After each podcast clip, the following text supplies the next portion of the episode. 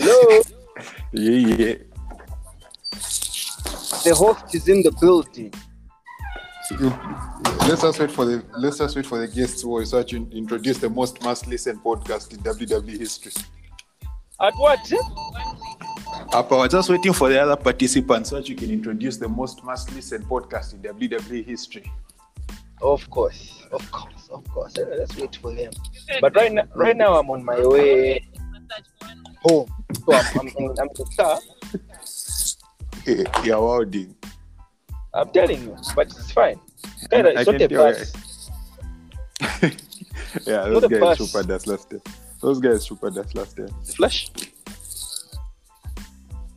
Yeah, those guys, but we told them, Jay.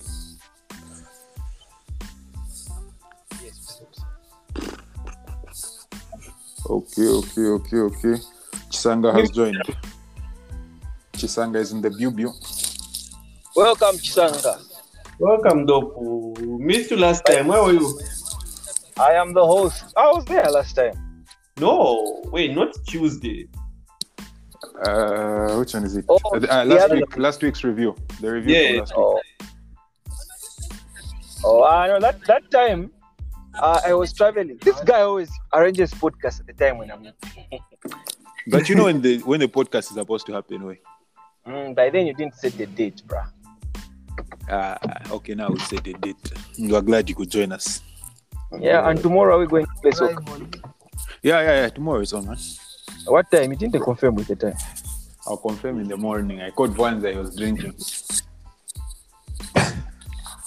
Peter of House Polo is in the building. Sir Peter of House Polo. I think the only person missing is Chimba. Have you tried calling him? Yeah, Chimba. I called him. He was playing Apex. I think we can start. The invite. He'll join us. All right, ladies and gentlemen, welcome to the finest WWE or wrestling podcast happening right now in Z, and I am your host in the tonight, Brother Nook, all the way from Nangwishi, the prophet who has achieved 99% predictions. I have the screenshot. I have the screenshot of Atletico Madrid winning the league. Do you want me to post it? It's part of the 1% I got wrong. I fixed just here. I get the cheap plan. Stop! You put you that thing. Yes, it's part of the 1%. I got a plan yesterday, so now I'm addicted. Space. Huh? Yeah, so on today's agenda, we're going to talk about four major things. Number one, yes, sir. We're going to discuss the breaking news for Bray Wyatt's release. Where? Uh-huh. Number two, we're going to have a review of SmackDown. Yes, sir. Number three, Yeah, so since as a guest, I have to bring out a topic. So, my topic is a discussion I've always wanted. Yes, sir. Me coming to justify that the GOAT is the destination leader. So those are the talking about every day. Yes, sir. No, yes, sir. I have that episode we did about John Cena, the one I hit. No. It's still up for upload. We can't be talking about that guy every day. No. Not today. He's a goat. Why are we not going to talk about him? He's a goat. Let me talk to Chisanga. Okay, let me just talk to Chisanga. Chisanga, me and Dopo have got this episode that we did. Me, Dopo, and Chimba, where we discussed John Cena and Charlotte Flair in detail. The only thing is I need to, it was recorded in two parts. So I need to put it together and then upload it. It's really interesting. I can't wait for you guys to hear it. But hey, guys, but some of us are there to missionary, you know that, so you can't be listening to daily John Cena. Start, man. No, but Peter. Do you know what John Cena said? If you can do missionary in so many different ways, they will appreciate you. Look at these guys already going off script. Anyway, brother, where do we start? Hello? Where do we start? Yes. So we're going to start with the breaking news of Bray Wyatt. What do you think? We're going to take turns. Manasseh, you can go first. I'm upset. Not even at once. I'm upset, boy. Guys, Bray Wyatt was hard. Guys, remember the first Bray Wyatt, the Eater of Worlds. Guys, the entrance just alone, we're here. Ah, it was hard. Guys, let's look forward to that every week. That was a very good gimmick. Maybe they rushed it a bit into the title scene and whatnot and whatnot. But the Eater of Worlds was a really good gimmick. They managed to ruin that. And guess who was responsible for ruining the Eater of Worlds? After they ruined that, he still managed to repackage himself. He came back as the Fiend. The Fiend, the heel that everyone loved. They managed to ruin that as well. And the other thing I have I wanted to bring to light concerning the Bray Wyatt release is what does this mean for Alexa Bliss's character or rather career as at now? Because isn't it Alexa Bliss is only broken or twisted now because of the Fiend and what the Fiend did to her? Because she got her, she changed the song, but at the time she was using a bop of his, Bray Wyatt's bop. We're really glad that you're our friend. And this is a friendship that will never, ever end. So now the fact that the Fiend has been released and dropped from the company just like that, does that mean next week we'll just see Alexa going back to her original jam? That's one can or I think doubt it. Why are they taking this character now? Because now this Twisted Bliss character is lost, to be honest. That's a very good direction. It's good direction at this point. But I think Alexa will keep, like, I think she'll keep her character, whatever it is that she's going on. I don't think they'll switch it out because she already has something going on for her. Yeah, it's shocking that it happened, but I don't think Alexa's music or anything will end because they still need her. Like, she's a major player in, like, the women's team. No. They still need her. Yeah. That we can't dispute. Like, we know Alexa is not getting released, but I just mean, what does this mean? Does this mean now? And all of a sudden, we'll just see this two-state character dropped and then not here for her for 3 months and then she just comes back as Little Miss Bliss. Sad. So I think the character will just go on, but then they'll just try and kill it off slowly, maybe. And then but why should they kill it, though? Wait, have you poked me the floor?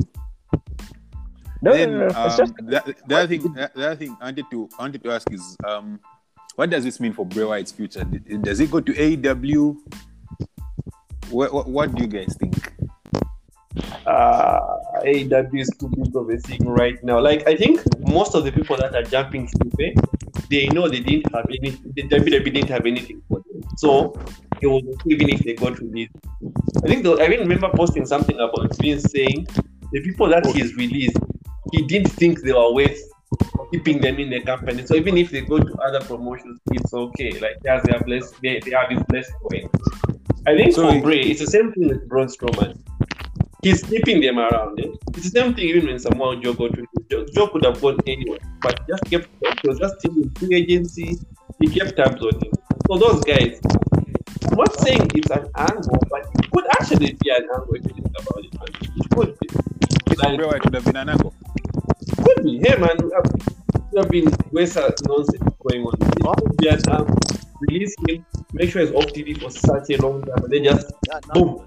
Guys, that guy has been off TV for the longest time. I don't know. Sometimes you make people want somebody back, and give all sorts of possible scenarios. We've seen this now. We've seen people being fired, okay, not really necessarily fired the way he's been released, people being fired off screen, and then they post on their website, oh, this guy's fired, oh, blah, blah, blah, blah, blah. 2 months later, the nigga's back. I really don't see it's being an angle, though. Peter, what are your thoughts? Okay. My thoughts on Bray Wyatt. Whose mic is moving too much. Someone just get that mic under control. Like one of you is using headsets and they're swinging or something. Peter, it's mine. Be in the easy way. Be in the easy. Is it okay right now? Yeah, now it's okay. Yeah, it's cool. Okay. All right. My opinion is split on Bray Wyatt because you've got an agenda. There are things that may never smack the Fiend, man. I can't even lie to you, man. His character was rushed. But the Fiend's character was rushed, man. But I respect the Eater of Worlds because it kind of made Randy Orton relevant, I guess. I'll admit, I'm a Randy Orton fan. But there was a time where Randy Orton was looking lost. I agree. That time after that, yeah.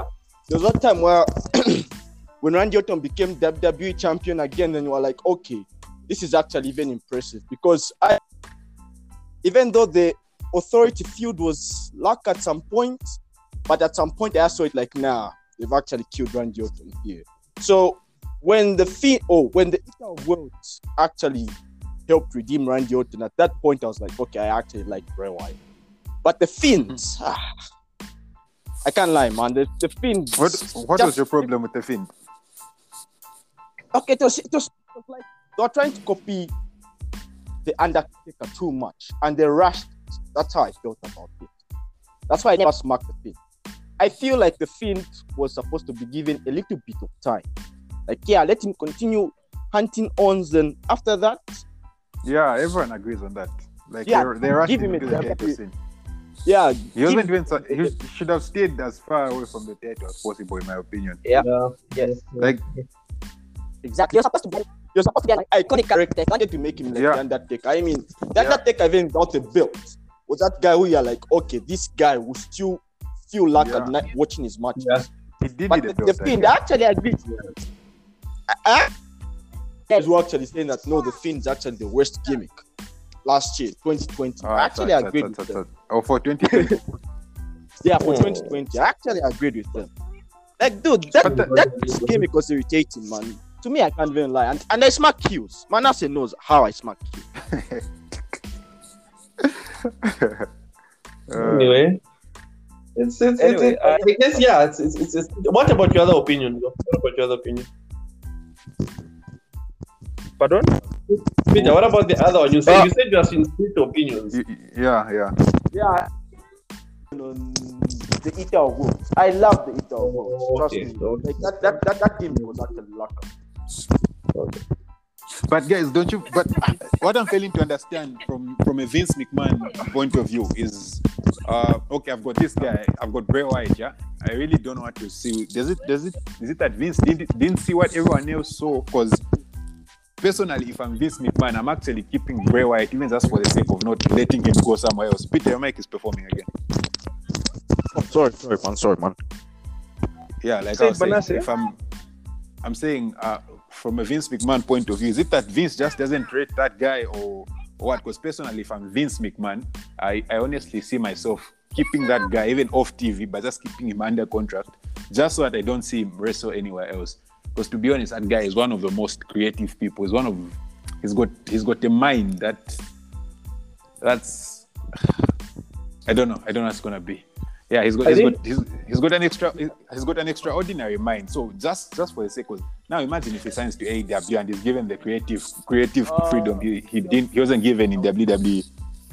Okay, hold on, Peter, or whoever just wants to. I just want to point something about Bray. I think Bray has got like the combination of Undertaker, and he has a bit of roughness, of like Mick Foley. You see, like to have all those characters as one person. It's got like a Mick Foley mystique about it. Eh?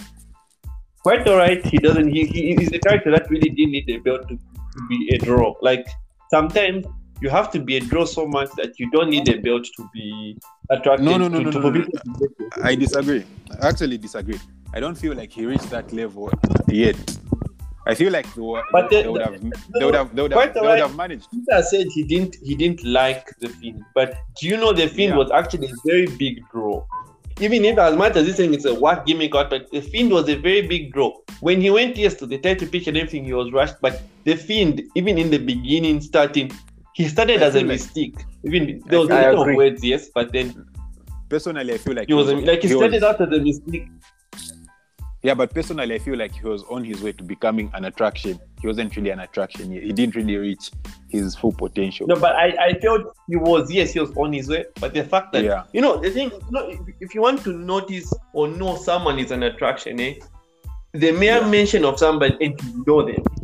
You don't need to think second guess and say, oh, who's the Fiend, or who's acting as the Fiend, or who is he? You know who the Fiend is. If you're a wrestling fan, you know who the Fiend is, and you know he's an attraction. You know he's someone who's going to get people watching. I agree with you. That's what people do. Like, that's what people. That's what his character was supposed to do. I honestly feel like I've said this. Yeah, I've said this time and time again on the pod. I don't know because we recorded it again. I feel like the problem with the Fiend was we saw him every week. That guy should have taken a book out of Finn Balor's page. The Fiend should have been a once in a while character, like something we see once every 2 years or something. Quite right. I agree. When they messed up with giving him the only redemption I saw was I don't know how, but let it be normal Bray Wyatt to drop the belt. You get the Finn. Okay, quite right. The Finn has brought the belt home because even Finn Balor didn't win the belt as Finn Balor. He won it as the Demon King. So I don't think even after winning the belt as Demon King, would have gone to see Demon King Finn Balor the next night on Raw defending the belt.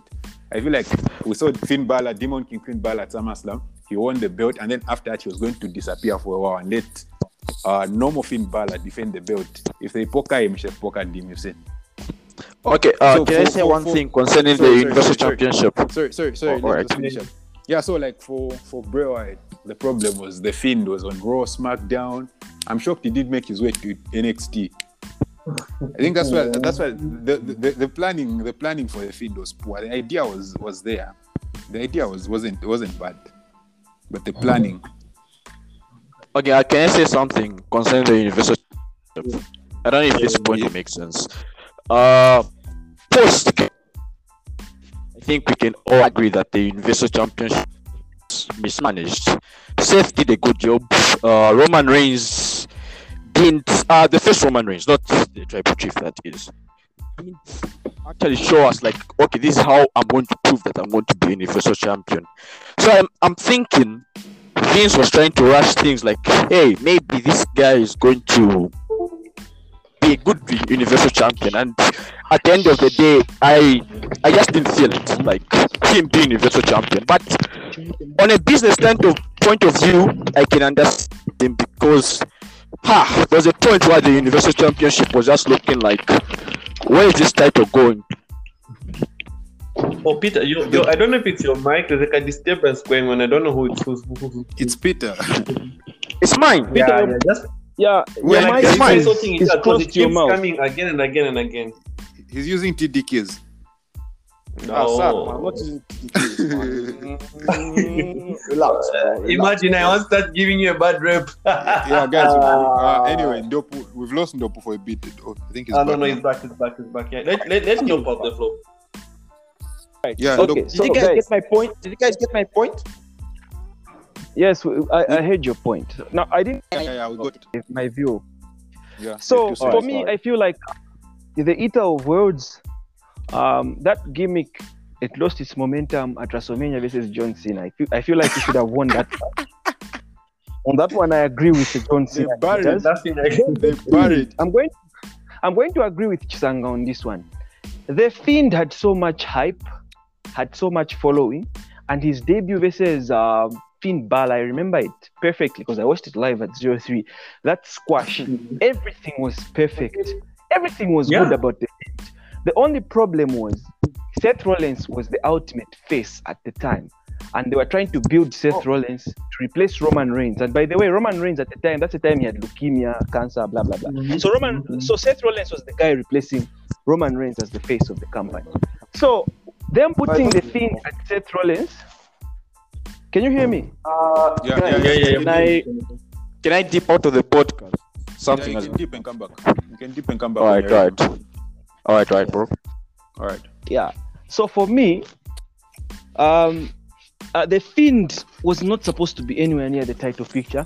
They should have still created him, made him fight some even mid-card talent, those who are up high.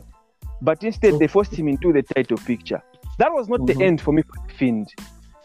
The end for the Fiend for me came when he lost that match to Goldberg. Like, the Fiend was unstoppable. I don't know how many criticisms he was given by by Seth Rollins, but he still kept on kicking out. But here comes Goldberg from a match in less than 5 minutes. The Fiend is down. I feel like that was his downfall.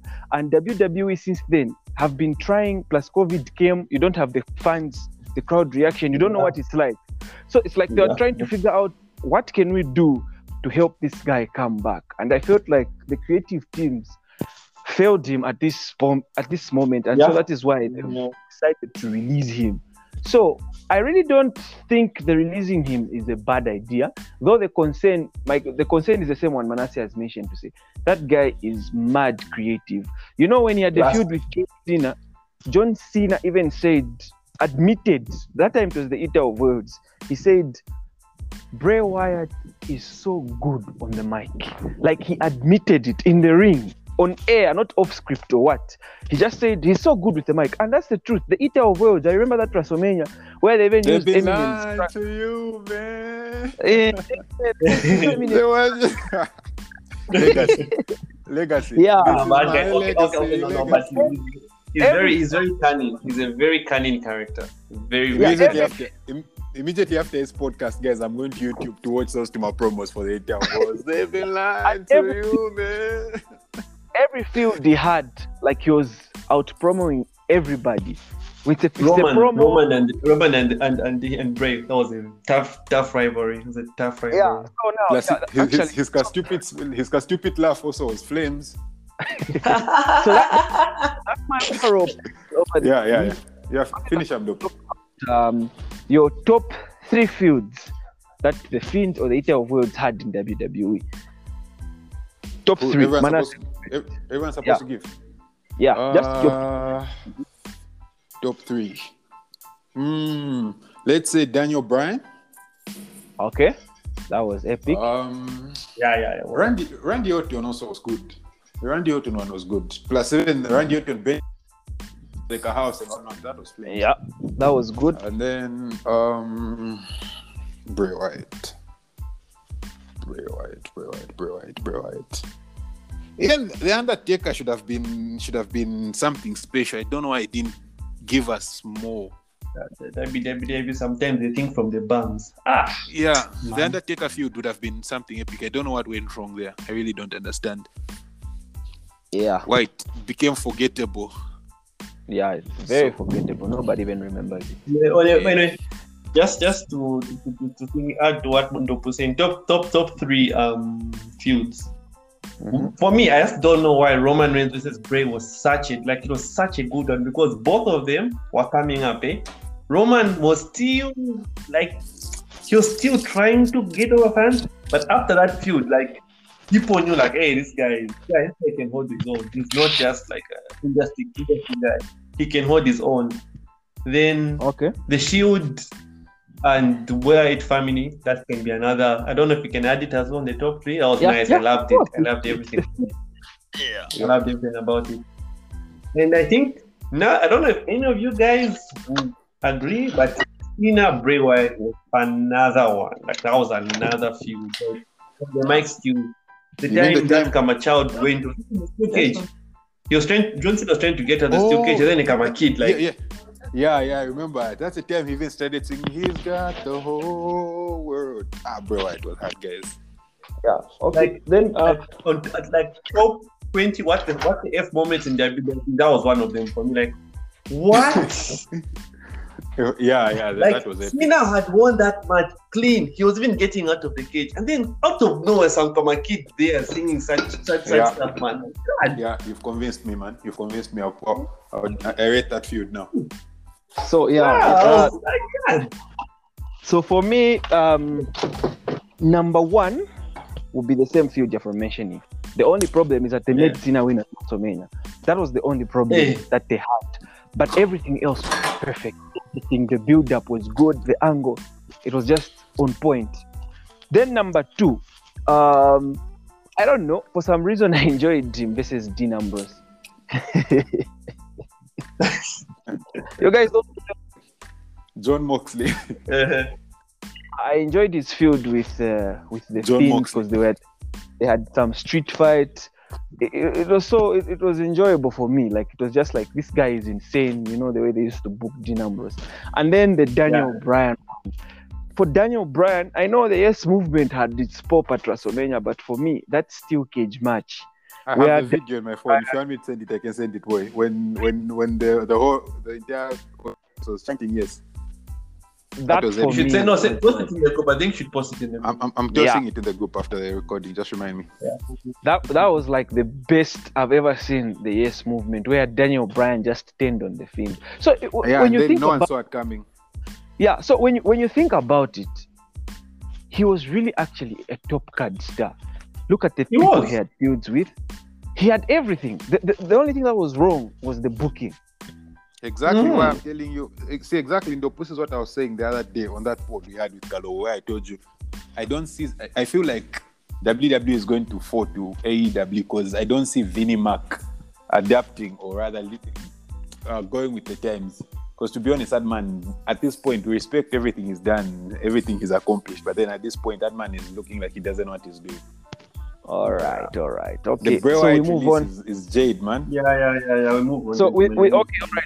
Move on. That's it about Bray Wyatt. We're going to move on to SmackDown. So before we talk about the big, moments, I didn't watch SmackDown. I just watched the big things that happened. So Manasseh, I know you watched the whole show. You can just give us some of the highlights from the show, not including the big ones. You know what the big things were. Just the other. Okay. Okay. And I also watched SmackDown. Okay, we kicked off SmackDown with the 16-time world champion, John Anthony, whatever his other middle name is, John Anthony Cena. Chavoman. Chavoman, aka the Undertaker, aka Mr. Barry, aka Mr. Barry O'Talent. Yeah, he kicked off SmackDown. He kicked off SmackDown. I think he was replying to Roman Reigns' missionary comments, and then he was done. He dropped the mic, and then when you entered, they were here. So I said he didn't hear. So I hello. Yeah, you can continue. Yeah. So John Cena kicked off SmackDown. Was in the ring to reply to Roman Reigns' missionary statements. Then he was after he had done cutting. He was done cutting his promo. He mic dropped and everything. Here comes Brock Corbin, who comes to ask for money. John Cena gives him $1. He doesn't take $2. Brian gave me his stuff. Then John Cena gave him an attitude adjustment. And then what did we move on to? I think it was the Usos versus... Jimmy Uso versus Rey Mysterio. With Rey coming out victorious with help from Dominic. Boring. After he took a page out of the Usos playbook from Money in the Bank. Okay. And helped his father, what else happened? There was a 6-man tag match. Oh, and I finally got to see the return of Rick Bull. I know he never left, but the past few weeks, he hasn't given the mic to introduce the King of Strong Stuff. Yeah, so it was King Nakamura teaming up with Big E and Cesaro to take on Apollo Crews and the Dirty Dogs. Yeah, the Dirty Dogs. The greatest gimmick going on in WWE, Apollo Crews. Behave yourself. Yeah, not that. What else happened? Why don't you agree with that? Edge versus Seth Rollins is big. Actually, yes, guys. It's actually epic. Yeah. It's slowly building. Okay, for me, I actually expect it to be the match of the night at SummerSlam. Goldberg versus Bobby Lashley will be a squash job. Or not really a squash job, but it'll be a boring match full of botches from the old man. And yeah, that should be the match of the night, to be honest. Okay. Yeah. So we also saw the return of the boss, Sasha Banks. She came back to help... She came back to help the women's champion, Bianca Belair, who was being ambushed by the most beautiful woman in WWE, Carmella and Zelina Vega. Yeah. Okay. They would later... You see Zelina had like a mascara on her eye. Yeah, they would later go on to tag... Did you know what that meant? No. Sorry. Just wanted to ask. Do you know what that meant? No, I don't. contributing to her husband. There is a boyfriend. I used to have black. Don't you see? He has got like a black thing. He has like a black thing. Like that's his gimmick. Like it's his presentation. He's got like a black star on his right hand. They'll fire. Okay. Yeah. So Sasha Banks came to help Bianca Belair, and then they would team up in the main event to take on Zelina and Carmella, and then after the match, Sasha would stab Bianca in the back, literally hitting her with the back stabber and turning heel in the process. Finally, now we know. Okay, now we're sure of whether Sasha is a face or a heel. It looks like it would be Sasha versus Bianca at WrestleMania. SummerSlam. Yeah, which for me is the best pick at the moment in terms of talent from SmackDown. Yeah. Which one? Bianca and Sasha. Yeah. You think so? Yes. Yeah, it makes sense. I mean, which other big Duncan is there? Oh no! You mean?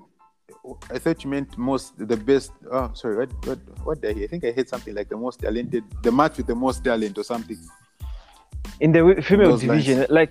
like for a SummerSlam event, for something that is big, I feel like Bianca and Sasha, that's the match. Now, the problem. You know the problem with those two? Very gifted in the ring, but terrible on the mic with zero personality. I feel that like both of them are the same. They've got the same problem. No. Both of them are very good in the ring, useless. Guys, if you rate Sasha Banks, you will feud. Sasha Banks. Actually, sorry. Before you say anything, sorry, Ndopu, just to catch up, guys, is Sasha Banks better as a face or a heel? Heel. I really have no idea, to be honest. Okay, I'll give you a brief background. Sasha, at her best, she was a heel, and those are the days in NXT. Oh, yeah, NXT, yeah. True. Yeah, as a heel, she is very useful. Even that Becky Lynch feud, it was very effective. Sasha as a heel, effective. But then she's got that laugh she does. That ruins everything for me. No, of course she's not perfect. Yeah, she's not perfect, but as a heel, she's good. Also, she's got the greatest female diss of all time. Which one? The one she gave Charlotte. Yeah, Charlotte, like they were supposed to fight at one night stand, and then Charlotte was like, after one night stand, you're going to be the past. And then she was like, look at you. No better about one night stands being Rick's daughter.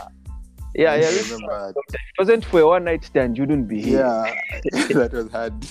For me, that's the greatest diss I've ever felt from a female division.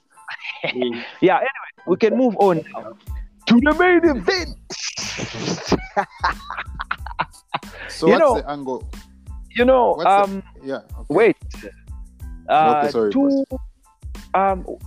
The first time Roman Reigns came with his new theme, that was against Daniel Bryan. That's the day for me. That's the day I was sold out on the Roman Reigns head of the table tribal chief gimmick. Like, okay, this is it. He's reached his peak. He's reached his prime. This is Roman Reigns. Nothing for the Shield. He's not putting on those bulletproof vests. Nothing. Or anything. Just Roman Reigns. And immediately after that, I called Musenga and Manasa, and I told them to say, you know what? This is the perfect John Cena and Roman fight. Not that I want to see them wrestle to see who. No, just because the match will be work.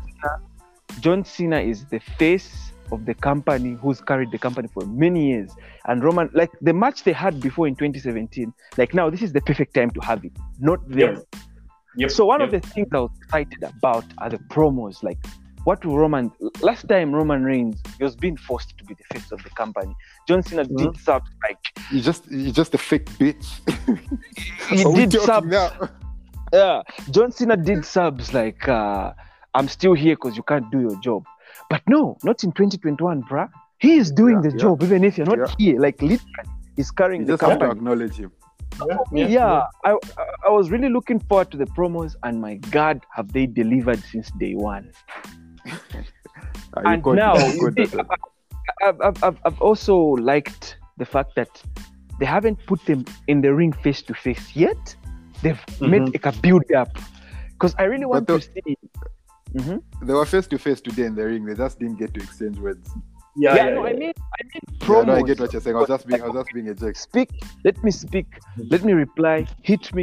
And Roman Reigns, like, since he's good, Paul Heyman on his side. Because for me, that missionary joke, that was just Paul Heyman, like. Yeah. It's not even as hard as it sounds, to be honest. No, but it's good, because even Kevin Owens, if you remember, that's what he told John Cena to say. But if Roman Reigns were to cut that promo in 2017, it would be on those to my highlight reels, those two ones for what was this guy doing? It would fall under you just a fake bitch. No, it would still be hard. In 2017, okay, you know what made it hard? It's a fact. It's the truth. The thing is, John Cena has been the same. When you look at the critics who criticized John Cena, that's one thing they've said. It's always been the same shit over and over again. That's why even Kevin Owens said, I think we're tired of you opening Raw, because you've been opening Raw for the last 10 years. Maybe something different will be fresh.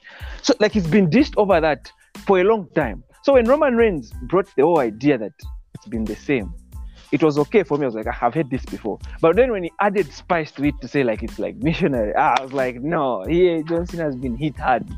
And that was why he actually adapted. Yeah, that is why he had to reply. The first thing he wanted was to reply, because he knew that it got to him. If it was not like a fake bitch, he didn't need to reply to that. Nobody needs to reply to that. But on this one, he knew. On this one, he knew that, okay, I have been hit hard, so I have to go in harder. And I liked, okay, I know the one, Manasseh, you liked where he said, if you can keep missionary entertaining for 10 years, keep it. That for me, that wasn't the one that I liked. The one that I actually liked was the one that he said he has to change every 2 years. That one was a massive one. But that's true. That is true. It was like. Roman Reigns, always happens at some point. The problem, the thing with that one is it applies to 90% of the superstars. Yeah. That one is the one that makes John Cena stand out. Not even The Rock, not even Stone Cold, as he mentioned. It was actually hypocrite mentioning those things. That one is the one that makes John Cena stand out, because it's even been a face.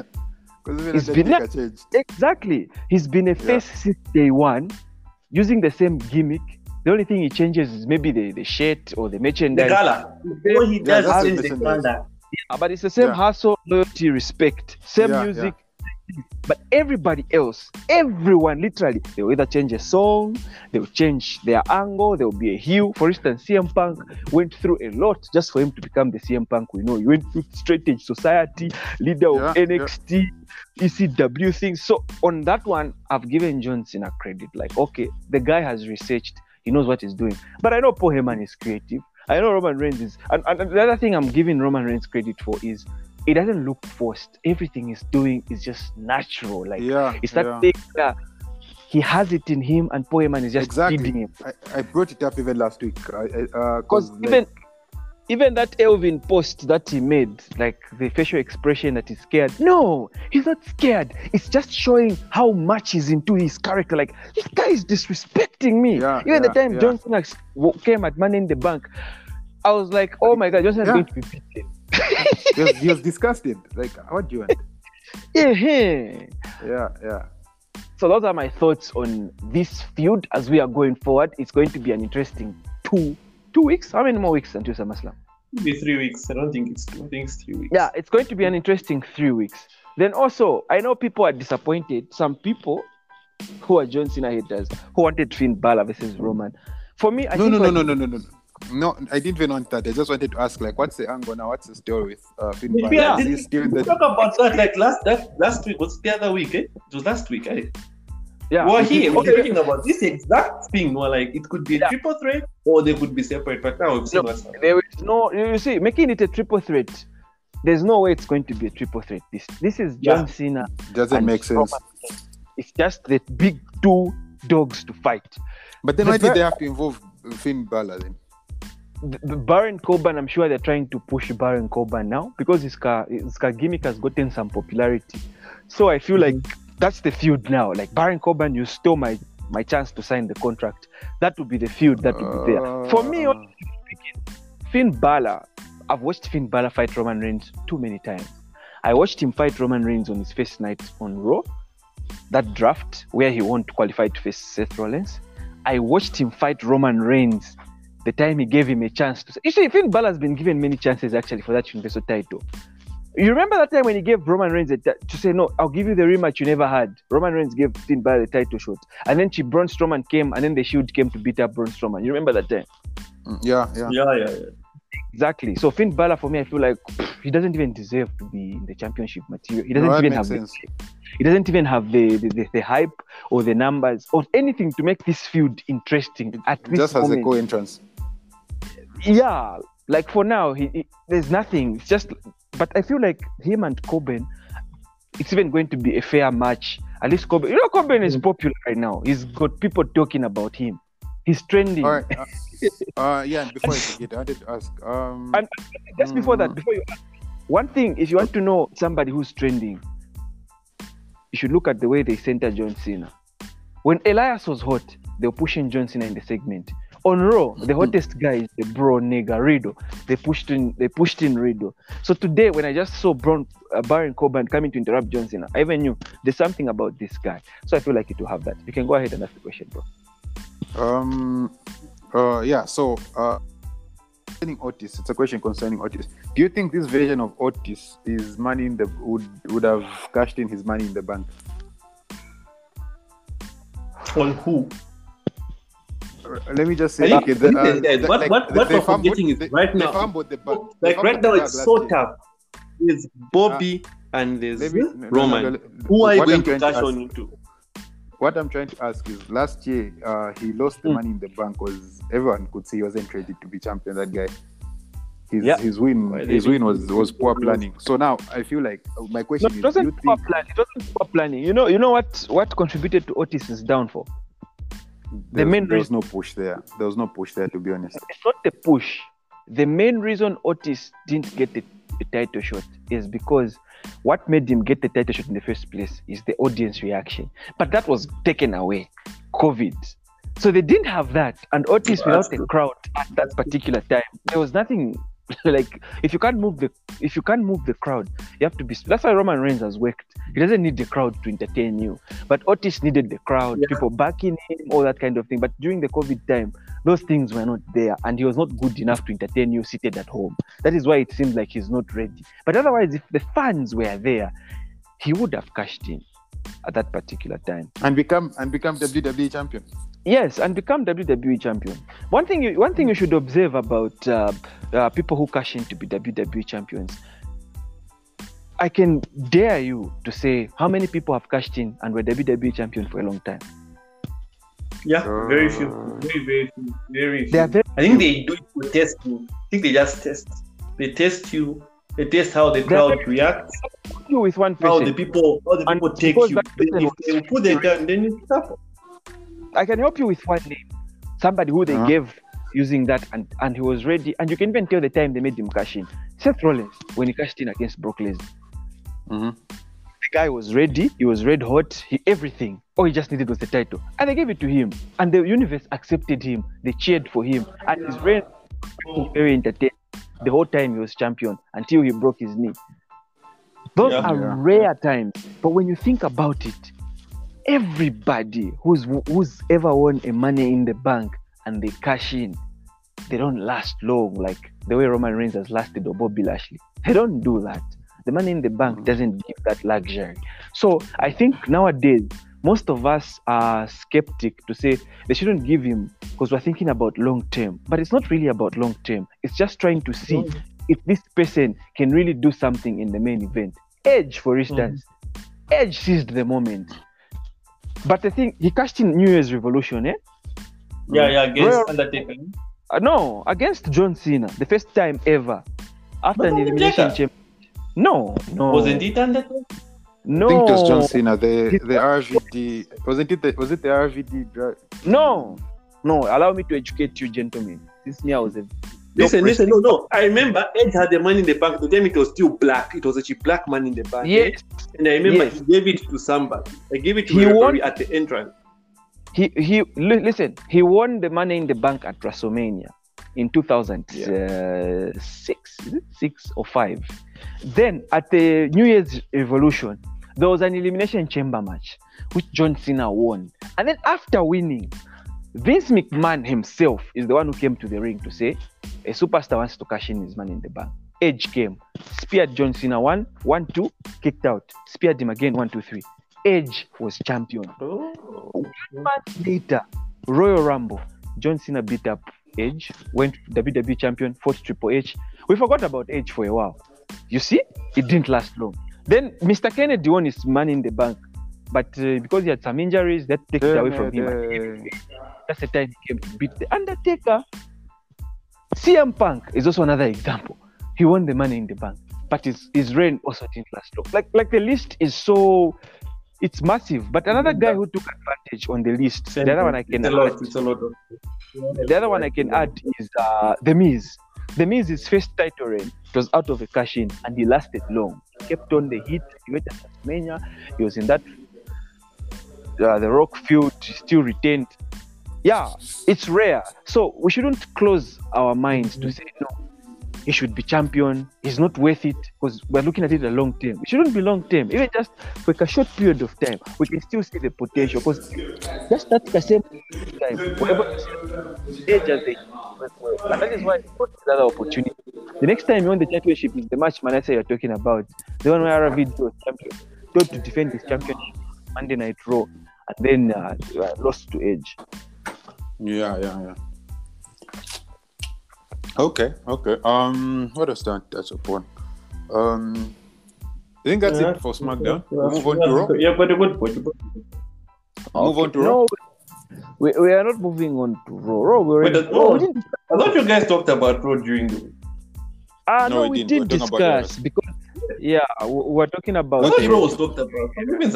No. Everything is supposed to be talked about on Saturday, on the weekend. That one is for. Anyway, it's. That one is different. The one you do during the week isn't for reviews. It's okay. you talking about whatever and talk about. Okay. So Monday Night Raw, I was from talking too much. Let somebody else talk. Sangam, brief us on Raw, bro. What happened? Nikki Ash opened. Yeah. Sorry. I remembered. No, before we go far, I wanted to ask Ndopu. So, what's your take on Nikki Ash? Since we say the money in the bank is there to taste sometimes. Mm-hmm. So, how's Nikki Ash doing for you? Honestly, is she a main event? Is she passing the test for you? For me, this is what I see. As it stands right now, it looks like Nikki Ash really has somebody up there who loves her. They're really pushing her. That I have seen. Because the way they booked, they opened Raw with Nikki Ash, closed Raw with Nikki Ash. These are things that WWE rarely does for women. You open Raw, Nikki Ash, close it, Nikki Ash. Where Bobby Lashley, Goldberg, they're not nowhere to be seen at the beginning and end. So that shows that they are actually pushing something. Then also, I feel like they are like Becky Lynch. Yeah, I feel like they are repeating the Becky Lynch build-up with this one. Because if you look at the booking, they're trying to make it look like Nikki Ash isn't main event talent. She doesn't deserve to be on top. She's fighting Charlotte, who is rubbing it in her face to say, "You're not on my level. We don't even understand why you of all people is champion."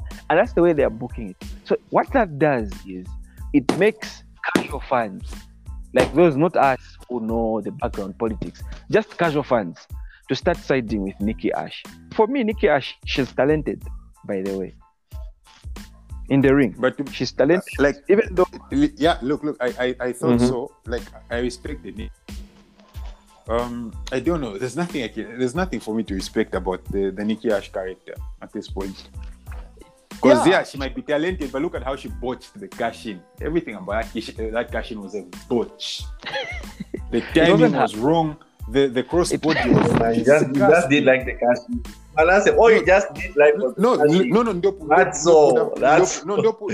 would have attacked me if I was lying. But okay, you see, Dope doesn't let it slide. Yeah, no, that's we both agreed. Okay, but okay, I'll be honest. Her wasn't perfect, but the botching wasn't. It wasn't on her. It wasn't on her. The ones who botched it was on her. It was on everyone. The DJs, the guys in the track. You know why? She was supposed to wait for Rhea to finish beating up Charlotte. Yeah, but that one, do you know what really happens? They don't tell you don't go on your own terms. They tell you when to go. So Hash was just instructed. So somebody, the one who instructed her, is the one who botched it. The only thing that I can say she botched was the move wasn't well executed. Even though now, yeah, it was poorly executed. But now I forgive her because I saw a replay from a different angle. It looked legit. When you go and watch Raw when it starts, they can recap the one they show from last week. When they show the move from there, it looks legit. So I blame the person who was in the production. This one I'm going to cut those the guys, video and I'll send it to those two things are talking about. Those guys are really good at making them look hard. This is what I'm saying. Listen, boy, one thing you should know about wrestling is the camera angles, they work with every move. It's part of the art and craft. When Undertaker is hitting a tombstone, the camera is always staged at a certain angle. It's always like that. They always know to say, this move, for it to look more legit. John Cena, when he's throwing someone, sometimes, they'll not show the way he's throwing someone, but they'll just come and show him the way the person is landing. All those are part of the craft. So I feel like at that particular time when Nick Ross was throwing the crossbody, they didn't change the angle to say the other camera should show when the body has already landed from the other side where you can't see the botch. So for that one, personally, after seeing the other angle, I'm blaming the person in the production team. It was not well executed, but it could have been done better. It didn't she didn't get Charlotte the way she was supposed to. But the truth is, for me, in this feud, for me, I feel like she's going to be more popular, and she the way they are booking it, like it's relevant for them to book it to say she's the underdog. Even this coming week, she'll be beaten up. She's going to be beaten up until the SummerSlam. Then she should be beaten up again. I feel like that would be a waste of time. So I feel like there's something they are building. There's just some pop or hype she'll have before that title is taken away from her. Of course, it's not going to last long. It's just like a trend, and she's red hot. I saw something that her merchandise sales are rocket sky, like they're very high. The same Nikki Ash. Now that she's getting this push, it's looking like a joke. Like I told you, Manasi, last time, there are certain gimmicks that start like jokes. The New Day for me, those guys were complete idiots, fools. When they come clapping, power of positivity. It was just like a circus. What the hell are these guys doing? But look at them today. But look at them. Man, three black men wearing colored things. That was funny as hell, man. But they could go in the ring. Very, very talented individuals. No. But Kyle, his point is certain gimmicks just didn't need to even exist. But here we are. The thing with the new days, they'll come down the ramp with unicorn hats and whatnot, looking all foolish and whatnot. But immediately the bell rings. Kofi is Kofi. Big E is the powerhouse. Xavier Woods is that gifted wrestler we all know he is. So I don't know. I feel like you're being too harsh on them. Did you watch Nikki Cross and Charlotte Flair, the match? The one she lost. Yeah, I did. Yeah, it was actually a decent match. Yeah, Nikki is talented, but so the thing is, she's good in the ring. She can even be better. That's the thing. Even the time she was with Alexa Bliss, you could tell that this girl, she's even better than Alexa Bliss in the ring, if we're being honest. Yeah. So see, she's not that bad. So for me, I feel like I would have told you to say SummerSlam, the title reign is ending.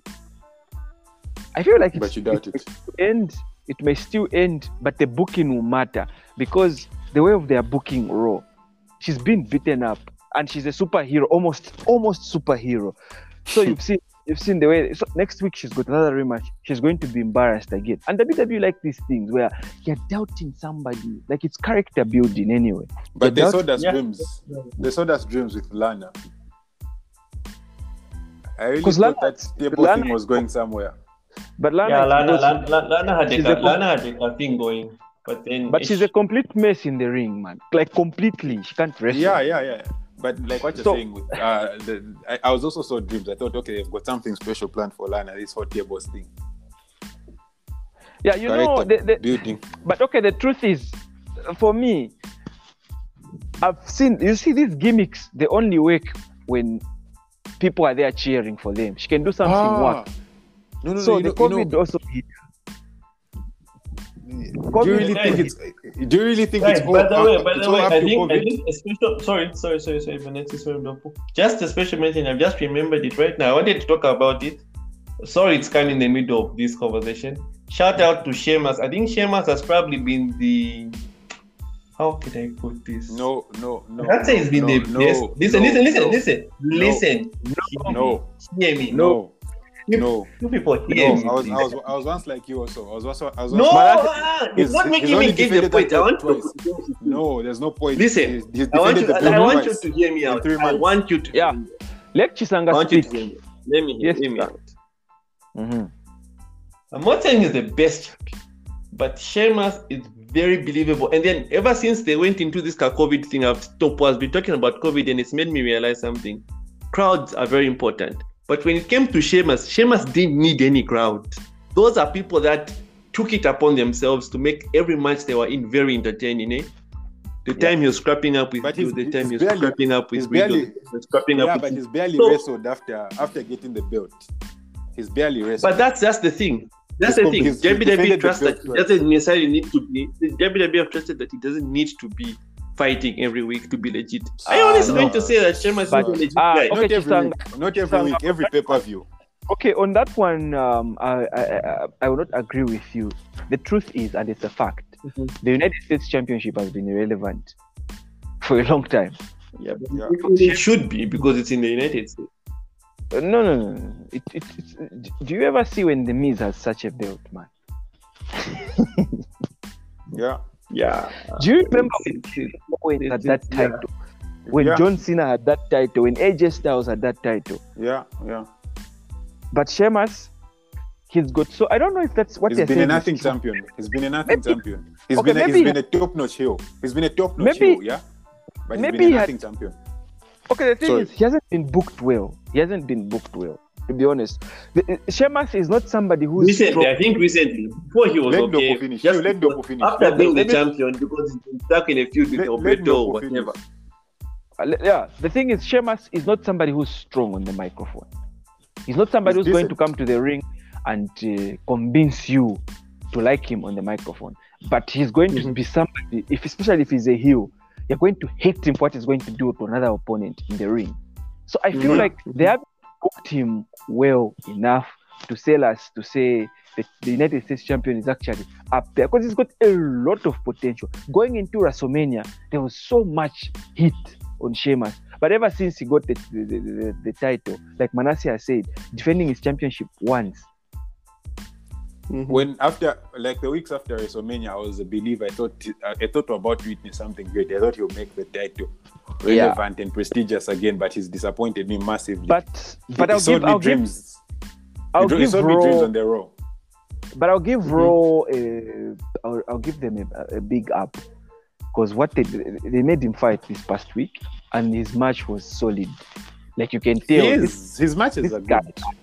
Yeah, so I think this is a good start.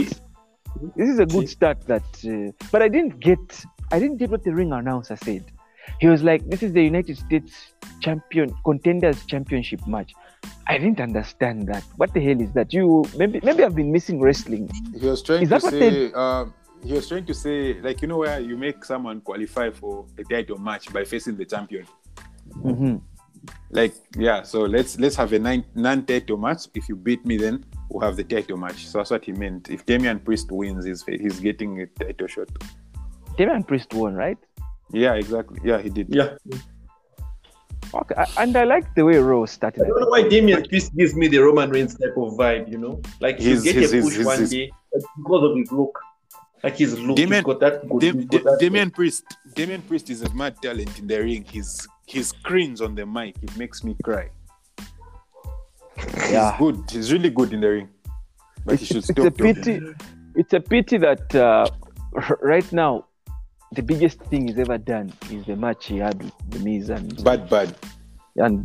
Yeah, like that's the thing they'll be talking about. Bad Bunny was as it done. So he has to, it was hard, but come on, that shouldn't be the biggest thing of his career so far in WWE. Boy, that guy to give him a mic, I'd go and talk to John Cena in the ring. It can be bad. Swallowed. Yeah, so, you know, I was checking something that I found interesting. Do you know the match that was rated match of the year last year? What match was it? Mm-mm. It was an Intercontinental Championship match. It wasn't Walter versus that guy. Jeff Hardy and who? Jeff Hardy, Sami Zayn, AJ Styles. AJ Styles. Yep. That was a good match. Really? Exactly. So when I saw that list, I went to watch the match. The match was excellent. And then it came to me like, wait, this was an Intercontinental Championship match. So you mean these mid-card belts can actually deliver like this? And then I got upset when I started thinking about the way they're treating Sheamus, because that's like the mid-card title for that side. Mm-hmm. Mm-hmm. Yeah. I feel like Sheamus has a lot of... We know what he's capable of, but they should make the US Championship like relevant again. So I wanted to ask you guys, who do you think can make a good feud against Sheamus? Not these Humberto Correa guys that are giving him an in. No. Okay, those they're trying to push them, but they're not being booked right. On Raw, or just Raw, or both brands, from both brands? Even both brands, it's fine. Okay, let's see. Kevin Owens. Yep. Again. Kevin Owens and Sheamus are feuded. No. Like Kevin Owens as the United States champion is like. Yeah. There's nothing wrong with that, man. Plus, he's been putting his body on the line. He deserves a reward. This is what his back was through. You saw what he put his back through at things just to entertain you guys. Yeah. Okay. Kevin Owens. That's actually a solid one. Uh-huh. It's a wild card, and I've just thought of it now, but it wouldn't even make any logical sense. But hey, let's say... Okay, it's with Sheamus, huh? Uh-huh. Let me take Sheamus out of the picture. I'll bring Sheamus back in. Let's say it's another person. Uh-huh. If Becky comes back, you know, outside like WWE, outside WWE, there have been matches with mixed wrestlers. Uh-huh. Like mixed wrestlers, like women fighting men for a title. Mm-hmm. Hey, if Becky comes back, why not give her? Since they want to push Nikki to the moon, give Becky a male title. That would be like cement her role as the band. But would it make sense? Yeah, but it's just a hypothetical thing. Another person I feel can challenge thing. Another person who can challenge Sheamus right now and put up a good fight. I think Finn Balor. I would like to see it for the US title. Yeah, actually, that is where I was putting my money on at Exo. Oh, Cena? Yeah, Finn Balor. Like, Finn has been doing well in NXT, but then he's still not convinced the WWE universe. I guess that's my only worry. That is just my only worry. Like NXT love him. NXT love him. Yeah, an NXT account, innit? Yeah. You follow NXT like that. I have no proof, but I follow it religiously every week. So I was looking at your boy today, Adam Cole. Yeah. I feel like that guy should stay on NXT forever, because the day he gets called up, he'll be destroyed. It's GG's. Yeah, it's GG's. Okay. No, but Adam Cole has like gets one of the biggest pops for his entrance, so he's okay. Adam Cole, baby, right? Wouldn't anybody want to see that every week? It's okay. No, I did to sing Baskin. I did to sing Baskin's Glory every week. I didn't get the chance to. That's a guy that you feel with. That's a guy that you feel with. Like, let's move on. Raw, still on Raw. Still on Raw. It was announced that. No, it wasn't. Doesn't even announced. It says that. Sorry. No problem. Yes. You say? Yes. Yeah. Keep going, man. Keep going. Yeah, I'm trying to remember what I was trying to say. Oh, I heard. I don't know how. Sorry, rumor has it. WWE planning hosting Queen of the Tournament. Hawk. Towards the end of the year. Queen of the Tournament. Yeah. Oh, King of the Ring. Oh, sorry, King of the Ring. Sorry. Queen of the Ring. Yeah, Queen of the Ring tournament. Oh my God! Which we all know, Charlotte is going to win. But then rumors also have it they want to host the finals in. I don't know if it's just the finals or the entire tournament in Saudi Arabia. Their contract is already over.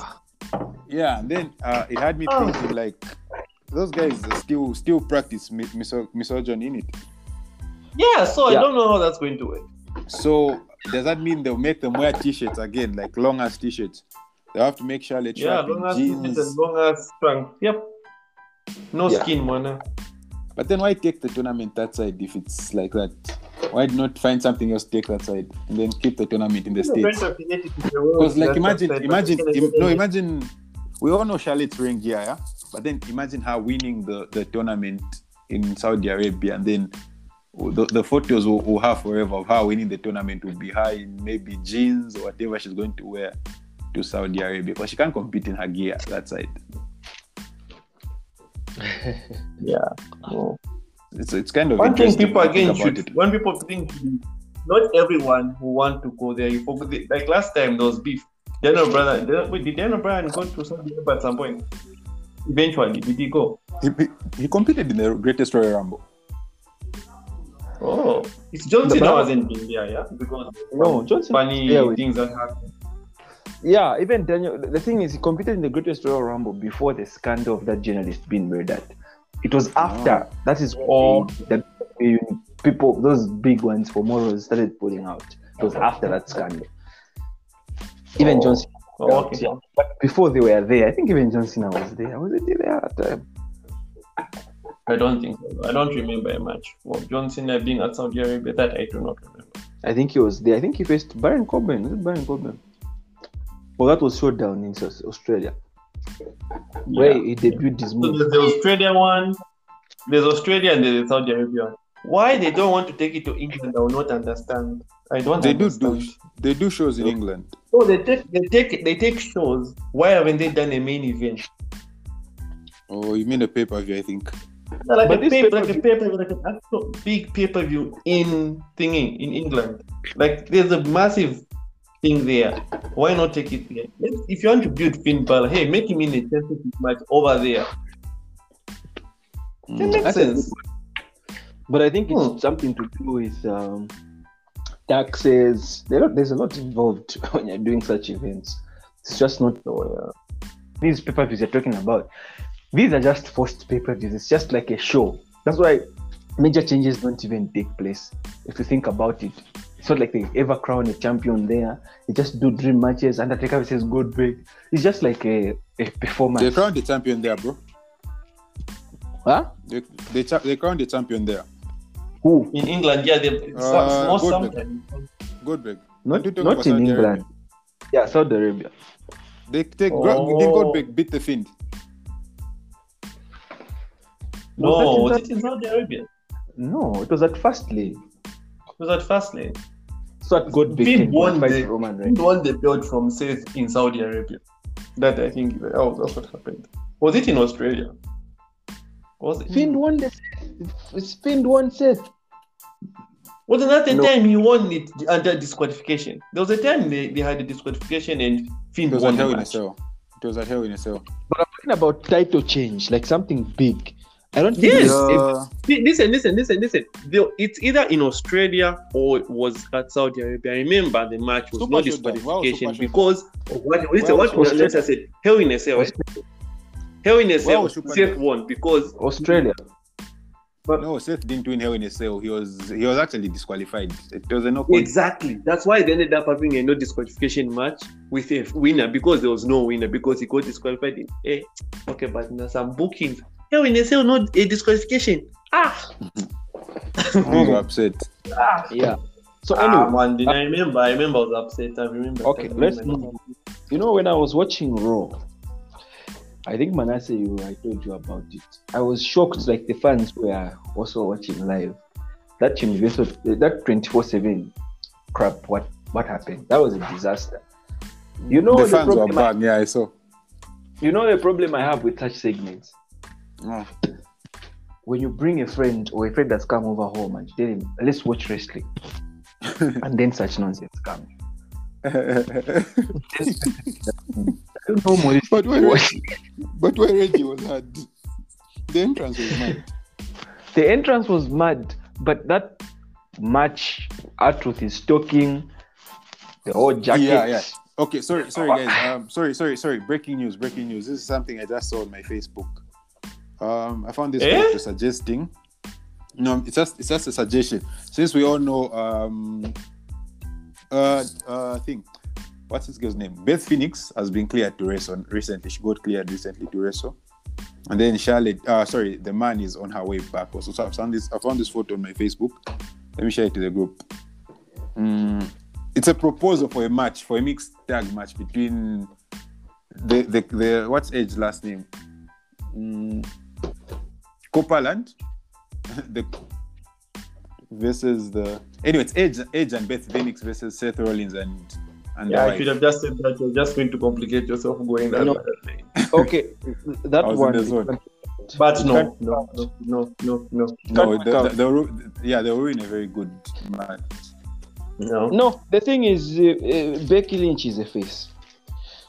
Edge is a face. They can't do that. They can't. It can't make sense. But you know, if Becky Lynch is actually coming back. That's a good. What else? That's a good. No. That's no sad. I don't want to see it personally. What else happened on August? Wait, you don't see what? I don't want to see the next match.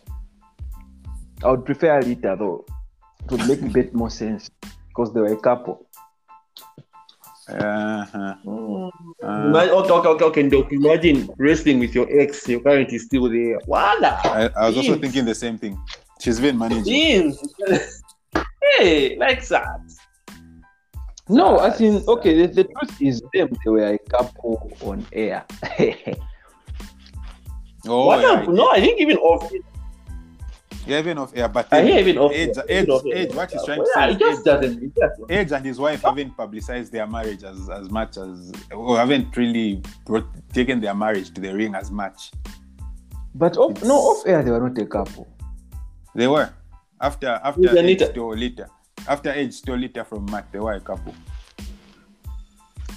They were a real life couple. It's complicated. It's political.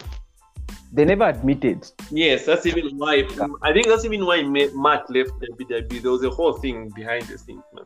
Yeah, but the thing is, they never admitted, like the way WWE admitted that Seth Rollins and Becky Lynch are dating before they were even married. So it's kind of different. It was just that speculation thing. Okay, it's even off TV, they are having a thing, but it was never official that, no, we're actually dating, we're a couple, we're spotted. It was never like that. Yeah. Okay. You can go and research. Like, there's a lot involved in that story. Let me just check my notes to see if there's anything else that I needed to talk about I haven't spoken on. I needed to talk about that I haven't spoken on. What else happened on Raw, guys? But everything else has been slow. The tag team champion. Yeah. You interrupted me when I was talking about the 24/7 channel. Like, that segment was... Oh, yeah. We've seen Artruth do entertaining things before. But big ups to Reggie, though. He's really good. He's really talented. He's fun to watch. Yeah, he's fun to watch, but they should... They should book him properly. Let them make something a bit realistic, not like a circus. You throw a kick, he does a kasot.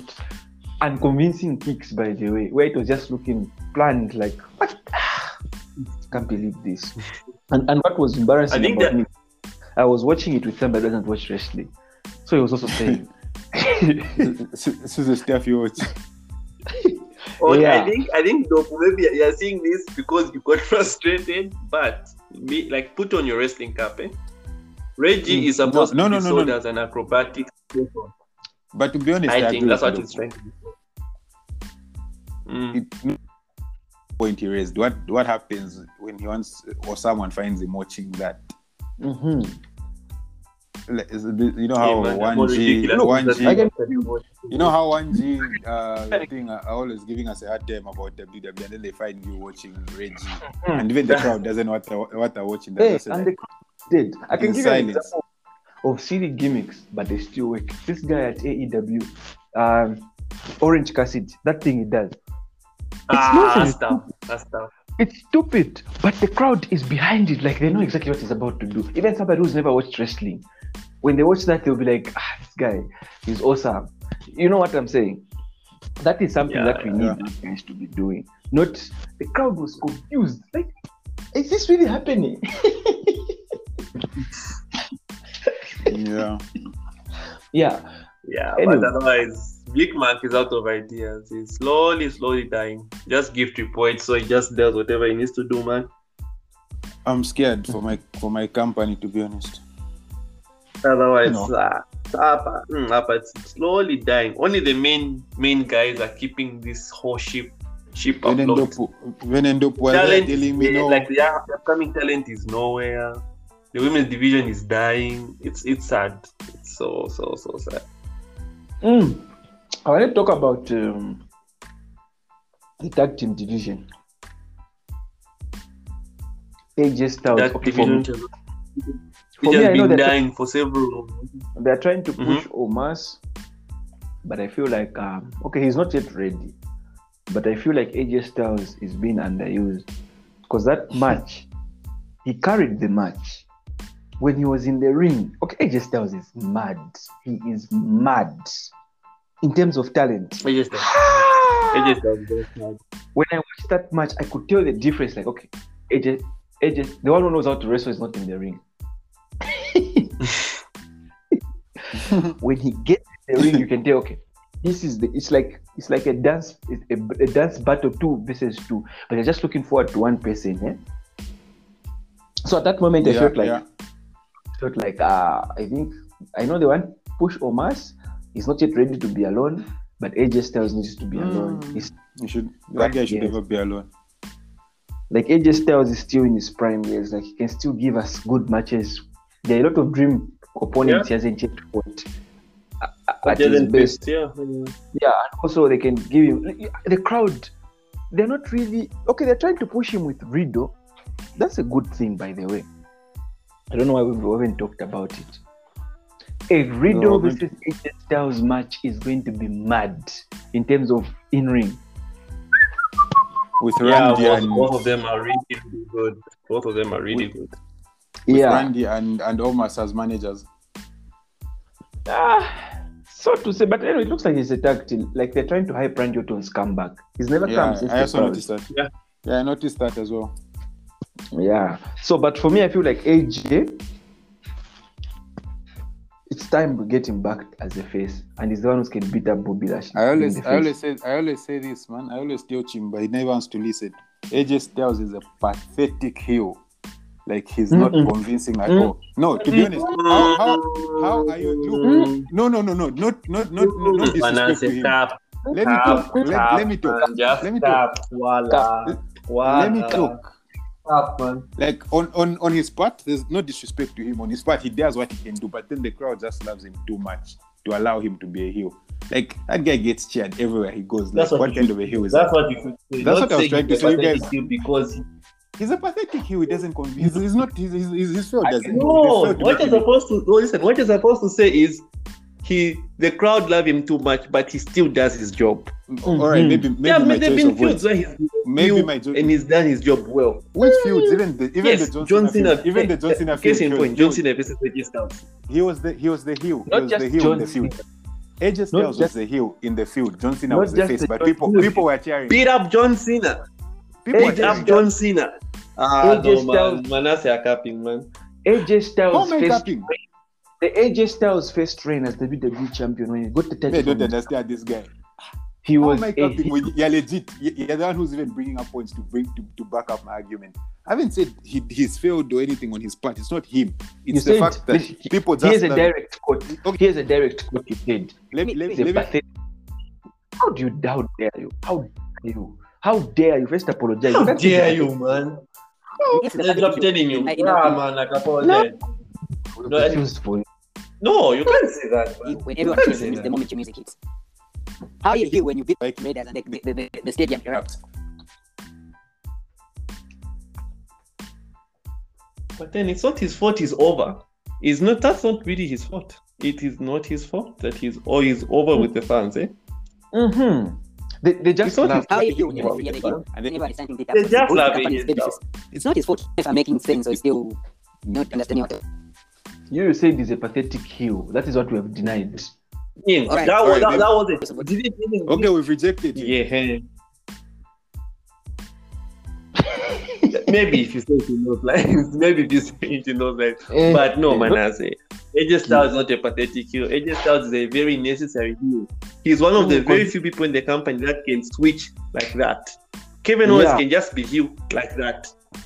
Yeah. Randy Orton can be just a heel like that. It doesn't like they don't need to make over. They can just shift. If there's a guy who has when Randy Orton turns heel, people actually boo him. When Randy Orton turned heel and stabbed Edge, were fuming. I don't think there was anyone who was supporting Randy Orton at WrestleMania last year. People still respect Randy Orton. People still care when they hear they come out thing of his. Because he still receives the even when he's heel, he still receives the pop. Even Roman Reigns right now is red hot heel, but when his music plays, it's still a pop.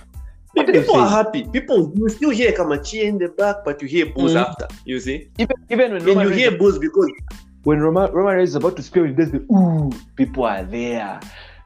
They move. You see, when it comes to the heel character and face character, even a heel is about to do a spectacular move. They always chant and cheer. Even Randy Orton does RKOs as heel. People feel nice. Cheering for the heel doesn't make the person a pathetic heel. It doesn't. The only thing is what makes a good heel. What makes a good heel? Even Paul Heyman admitted that he failed in Minneapolis when the crowd was chanting Brock Lesnar. That Paul Heyman said he failed that day. He failed. Then you guys here want to refuse that. The crowd chanting AJ Styles isn't failing as a heel. No, it's not failing because AJ Styles... I don't understand this point, though. It's not making sense. I honestly feel like you guys understand what I'm trying to say. You even understand that maybe that's a poor choice. That's how I feel. Anyway, for me, I respect AJ Styles because when he was heel, that's the time he elevated. And not only that, he went toe-to-toe with John Cena on the mic. He actually made John Cena sweat on the mic. Because he can wrestle. Those were hard jabs like they were. Do you remember the bars? With his Texas accent, man. Do you remember John Cena has been great for the WWE for a long time. Notice the two words in that sentence. Has been. And you really know what's specific about you is when you look into the mirror. When it comes to Hollywood, you will never be as good as The Rock. That's fact. John Cena was shook. When it comes to this ring, you will never be as good as AJ Styles. Every time Daniel Bryan was the general manager, then AJ Styles goes like, how come this guy just comes back and gets a title match? Anyway, you're the luckiest guy on the planet because you've been given a title match by somebody who's practically your brother-in-law. Ow! AJ Styles was mad. I know you guys should come and say, no, you're the packet. Manase, you need to apologize. Manase, need to apologize. There's nothing to apologize. Manase, need to be on your knees right now, apologizing. You can't. There's nothing. Manase, imagine John Cena's reply. He was saying things like, "You are nothing but a punk little bitch." John Cena saying, "Shut up, John. John, shut up. Shut up, John. Hey. Look at me, John." Guys, those are dark times. Those were dark times. You see, guy was good. Who? Winning dirty. AJ Styles. AJ Styles, the time he wasn't laughing. He's been rejected as a heel by the WWE. He's a babyface, that guy. Whether he likes it or not. You know, I think, guys, one thing we should also notice is every heel, doesn't matter the company. People are now siding with heels more, so it's very difficult to build a baby face. It's very difficult. I told Manase about that. Thank God you brought this point. Quite all right. Yeah. Tell me one heel that people hate. Like, when they see him, it's boo. Just one. Even Miz. Miz is loved. Miz is respected. Miz, Miz has got fans, even if he's a heel. Yeah? Even when Braun Strowman was destroying people left, right, center, people liked him because they knew what he had. I want to bring this point up, but I know Ndopu is waiting, just like a shark waiting for blood. But I feel like Charlotte Flair. Oh no! Do you remember when Charlotte? Who remembers when Charlotte beat up Ronda Rousey? Well, people booing because it's Ronda Rousey. People booing. That's exactly. No. Listen. There is your point. When Charlotte beat Ronda, people cheered. It wasn't white. People cheered, and Charlotte was the heel. Charlotte was there beating Ronda. Ronda was helpless, but people are cheering. That just tells you something. People are there, guys. They are cheering. Are you when Charlotte, even when she's here, when she does the woo, you think the crowd is quiet? You, Manase. Answer. Anything else? Anything else? Okay. Just a quick recap away from WWE. I think maybe the only person who is probably the most hated and booed, there's a guy called MJF. He's in AEW. He's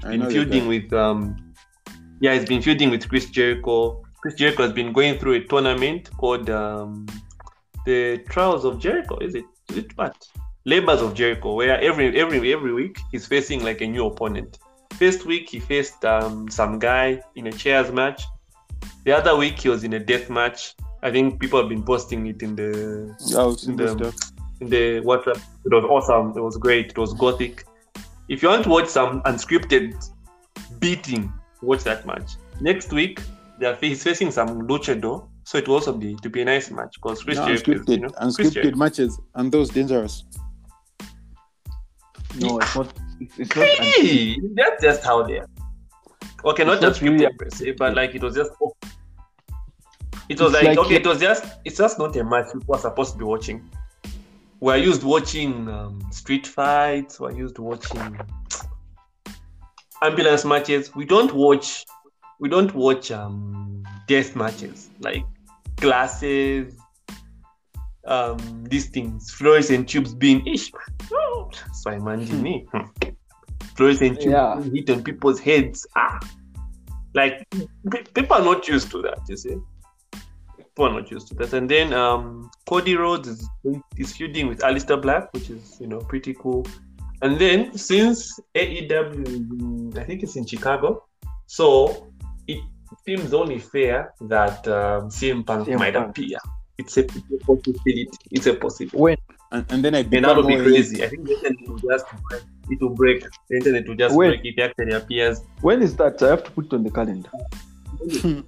I'll let you know. I have to check. I'll remind you guys. I'll send something. I'm just not too sure, but it should be this. It should be this month. You should remind me when Ndopu. When you set your reminder. They'll be live in Chicago, and then It's a shame they can't take his entrance from WWE to the AEW. That would have been epic. That would have been the cult of personality. Yeah. But you know trademarks. Trademarks expire. Yeah? Yeah, they do. Like how do you think Cody Rhodes got his Cody Rhodes name back? Why do you think he was using Cody before? The Rhodes was owned just by them. Was I doubt. Now you think you can papata and Vince will give him? WWE sometimes I'm telling you, Kylie, what I researched, what I found when I researched those things expire. What about his name, CM Punk itself? I think he owns it. That's why he hasn't been forced to change like everyone else. Like Daniel Bryan is coming as Daniel Bryan.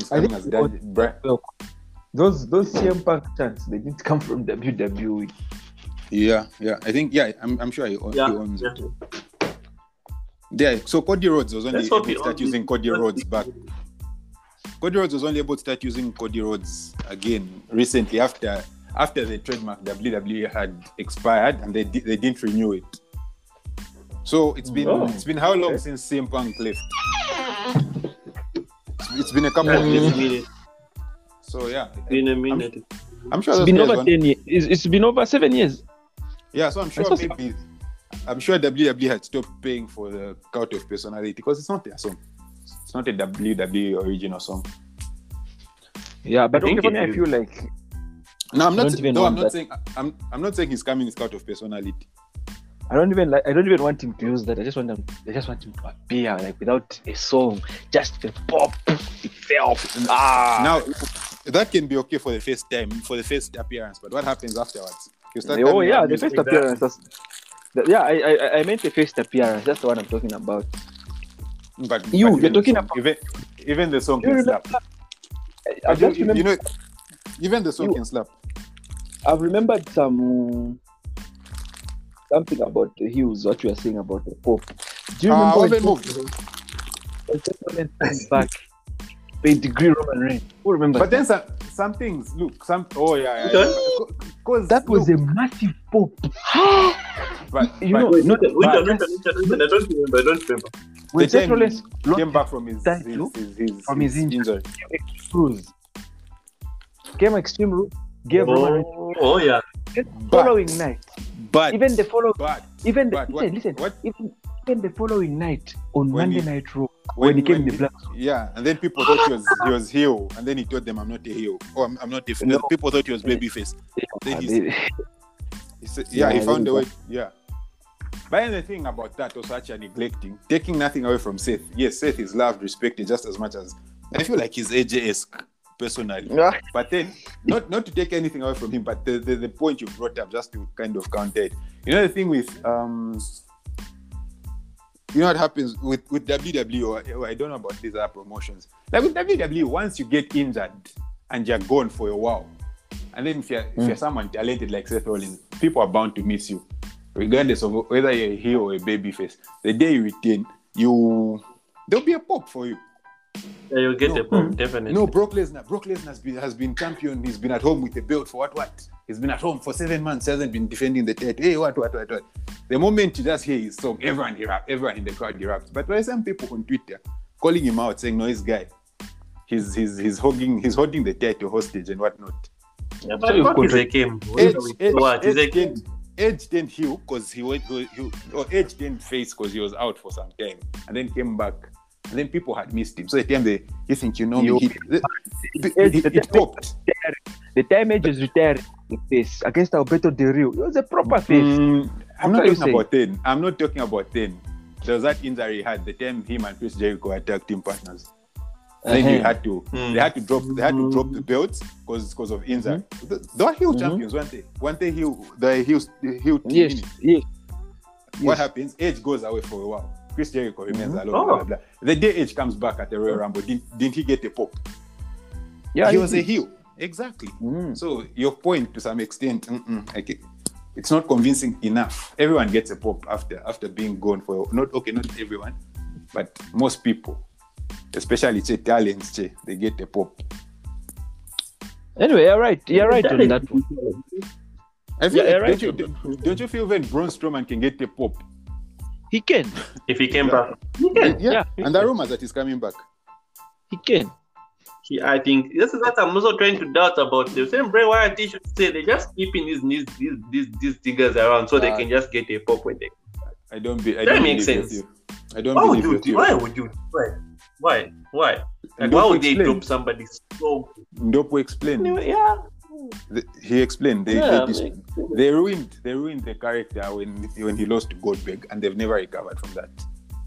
Yeah. And then there should have been things like frustration backstage. There were things like frustration backstage, blah blah blah. Like we do. Yeah, why wasn't Bray Wyatt at WrestleMania? Why did someone else have to dress up as the Fiend? Because that wasn't him who competed at WrestleMania, by the way. Oh. Yeah, you can go check. You can go look for a match. Look for his tattoos. You won't see them. Okay. He was even wearing like a long sleeve thing on purpose to hide his lack of tattoos. I know, guys. How long? It's been over 1 hour. Yeah, this is what we call it tonight, guys. Yeah, I was thinking of it. I'm thinking like maybe we're going to go for 2 hours. We don't know who's going to manage to come this far. Okay. But as usual, it's been real. It's been real. Anyway, guys, just a quick one. As long as we've I've been trying to follow the social media comments. A lot of people think that John Cena is actually going to win the title. What are your thoughts on that one? Do you think they can actually give it to him? No. With WWE, we've come to learn to expect anything. I'm trying to remember. I still think it's not possible because John still has like a lineup of movies. Like he still has that Peacemaker series. He's still doing movies. Exactly. So here he's just here for the summer of Cena. That's what I'm thinking. And it will be good. He'll go. He'll do live matches. He'll sell out crowds. He'll do what? As his job. After this, vamos. Roman Reigns goes on, moves on to another person. If they actually give him, and WWE are just dogs, which they don't know what they're doing. I mean, why would you give off the most happening talent right now? Get a belt off him. So but you do what? I have a question. Do you think if he doesn't win it now, is every time he's actually going to win it to become a 17-time champion, or it's not going? That's to a good happen? Question. That's a good question. Does he really need the 17th time to like cement his legacy? Yes, of course. But the thing with this, like guys, John Cena is the god, regardless of whatever you think. But the issue with him becoming a 17-time champion, like you just win it for Vines. You just win it for Vines. But the question is, when can that be? If not now, like I was trying to say what I think about the issue. I think I feel like even the 17-time thing might not come because. Even if it comes at the end of the day, it should feel significant. Let me finish, Sanga. Mm-hmm. Yeah, so I feel like even if they give him the 17th title and he breaks the record, he's not even going to hold the record for long because Charlotte is coming. So at the end of the day, even leaving them tied with the nature boys and the for Charlotte, it's going to be for the women's. And also they've stripped off her NXT title reigns, so she's back on 11. They see them as equals now. They don't really consider male or female when it comes to like deterrence. They're trying to push that thing. So I don't. I know, but I'm just saying like Charlotte is now back on 11. That's far. That's far. I told you about it on the pod. I told you about it on one of the episodes we did. I told you saying they've rushed too much. Like look at she's at 14 now, and then she only has two. She's at 11. That was the time before they stripped us. That's the time she went to 14. I told you. I think that was the money in the bank review. I told you now that they're putting themselves in a tight spot because this girl is already at 14. She's only two behind her father, and then she's got how many years left? So meaning the way things are looking, she's even going to start reaching numbers like 25. That's what I told you last time. So now at least they've removed those NXT ones. And she's back at 11. At least now, they can know how to procrastinate a bit. Okay, but don't you think John Cena wants to win the title? Do you think he's a company guy who's just going to accept to say, okay, I have to put over Roman Reigns, or do you really think he's just going to tell Vince, nah, let me win it, I'll lose it the following night? Because honestly, I feel like I don't know if he's a good actor, but I feel like he really wants it this time. When I was watching that promo, I felt it. Like, I know when John Cena is just talking for the sake of talking, and when he's talking something from his heart. But this a good actor, but then that won't be best for business, to be honest. Yeah. Of course, it's not best for business. But I'm just thinking of the possibility, because John Cena is a star who can. I know he's got that power, but that's going to be very selfish on his part. Hey man, you know, done something. And okay, do you know why one thing also you're ignoring? Why these comments are dominating? It's the way they are promoting him. That's why Cuthbert, because he's in the States and seeing it firsthand. That's why for him, he's just believed to say John Cena is going to win, because he is seeing it firsthand the way these guys are doing it. And that's one thing I've observed. You go in the comment section, you see people saying, no, they've brought him back to come and win the belt, blah, blah, blah, blah, blah, blah, blah. But I don't know. Honestly, I think we've given our points to say just what makes sense.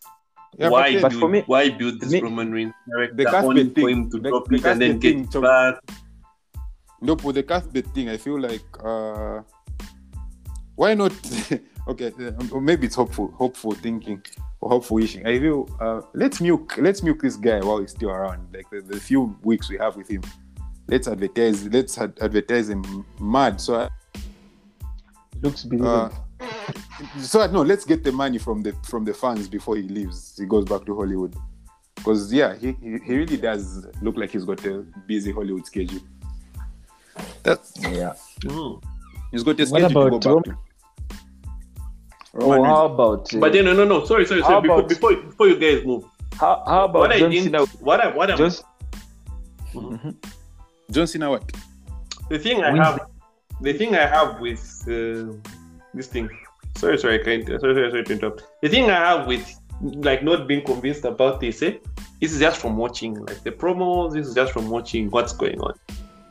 John Cena wants the fight. Roman wants the fight. Of course, behind the scenes, everybody wants this fight. Problem for me is if John Cena didn't really look like he wants it the way he wanted it in... When did he fight AJ Styles? 2016. Should be 2016. Did you see how much... And that was just the Royal Rumble. There was just something about his promo that just made sense. This is in the beginning, They're still jabbing each other at Roman. And the thing is, right now, they're just jabbing each other. There's no conviction yet to say, the aim is this, Yeah. So, yes, what I want from John Cena to be convinced he'll win, and what will actually combinate him like one is if he starts, maybe there's like he starts the 17 issues. He starts saying, "I want to beat Ric Flair. I want this." When it becomes about him, then we have even a more reason to be invested in the match. Because right now it just feels like a goony thing. That's just like feels a bit loony. Like we just. Watching like a big bad Roman and John Cena coming to test Roman. It's just what it feels like right now. It's just John Cena coming to test Roman after his previous feud with them, and when put him over. He tested Roman and Roman, perfect. Yeah, that's all. That's what's going to happen right now. You know what? That I would like to see anyway. Me since I'm a John Cena fan and I want him to be a 17-time champion. John Cena wins, then after winning. He's badly beaten. Big E cashes in. Wow. That's as confusing as eating. John Cena goes back to Hollywood. Roman Reigns and Big E have a feud. Mm-hmm. But look, okay, don't you want to see Roman do a calendar year? By SummerSlam, won't it be a calendar year? How far from now is SummerSlam? Isn't it August 14th or something? It's 14th August, not 20 something. Okay, I don't know. Okay, let me just 20 check. Something August, man, not 14th. A couple of weeks. So he can do 100 days. It's a couple of weeks. But anyway, no. Okay. I remember we've talked about Big E, This is great. Okay. The only reason I'm saying this is because I feel like the next 2 weeks or 3 weeks, they're going to be so heated that the fan base will be split on who should win the match. And usually WWE, that's when they like cashing. And that's what they want. When Brock Lesnar and Roman Reigns at the time were fighting, they made sure Brock Lesnar is unstoppable and Roman Reigns is the next guy. Split audience. Seth Rollins cashed in. I've not forgotten. Another time, CM Punk beat John Cena at Money in the Bank, came back with the title, found John Cena as champion. Audience was split. What happened? CM Punk won the match, was beaten, Alberto cashed in and walked out champion. So I feel like maybe. Have you seen the people that were cashing in? Heels. Big E is a face. It's just not going to. I don't think so. I just he can cash in. He'll cash in. Yes, we've he can cash in Roman Reigns. We talked about his big days and what, but it's just not possible, guys. They want to build him as a top guy, a top face. It's just not possible. It's possible. Like look, Cesaro. Like that. Okay, for me, just this guy is arguing with the question. Look, it's as simple as John Cena beating Roman Reigns, Jimmy and Jey Uso beating John Cena up, and then Big E comes. No one's going to fault him for that. No one's going to go to like, no, you're a face. You don't cash in on faces. Yeah, it's like, just, he saw John Cena on the ground. Yeah, it's being an opportunist. I remember when Daniel Bryan cashed in on his Big Show. Yeah. Big Show. He was a face. Wasn't he a face? Wasn't he a face that time? Yeah, he was a face and everyone was there. Like, we all wanted to see Big Show as champion. And then the moment it happens, here comes this face and takes it away from us. Yeah. Like, faces have cashed in before and failed. But Daniel Bryan became new. Daniel Bryan became a new after that. No, people, guys. Let me. What I'm trying to back is the people you're talking about were all heels. Even Daniel Bryan when he became a heel, that's the time he sided with AJ. But even So if Big E is going to cash in on John Cena, he'll make him a heel because it's as simple as John Cena. It's as simple as John Cena coming out. It's as simple as John Cena coming out the following night on Raw, saying he doesn't fault Big E for what he did. He knows that's what the Money in the Bank is all about, and then just demands his rematch. Then they don't know what to do with the rematch. It's that simple. Anyway, even Roman Reigns can interfere in the same match. Or Roman Reigns wins dirty. Anyway. Big E should just cash in on Bobby Lashley. Big E should just go cashing on Bobby Lashley. Me, I know Big E is cashing in at SummerSlam. Something just tells me that. Especially this year match for the Universal Championship. Alright, gents, it's been 106 minutes now. 106 minutes? Yeah, we're pushing 2 hours. and my baby. So, guys, thanks for your time. Otherwise, you've chingered me. I mean, we've never had the John Cena GOAT topic. We're going to have it on Monday. Well, we already have the John Cena. I already have the John Cena episode. I just have to upload. But Manasseh said you guys talked about it. No, Manasseh is lying. We didn't talk about it. I'm uploading. Nope, we talked about it in details. I even hit you with numbers. That's not detail enough.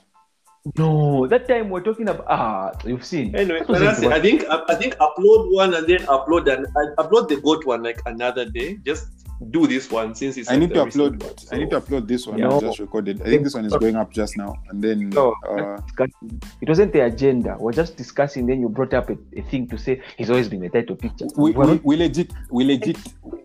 Yeah, you're arguing. I'm the one with the recording. I was the one recording. It was supposed to start off as a Money in the Bank post show. Was it post show prediction show? Then we completely went off script for like 30 minutes. So I decided, you know what? Let's just keep this as an episode.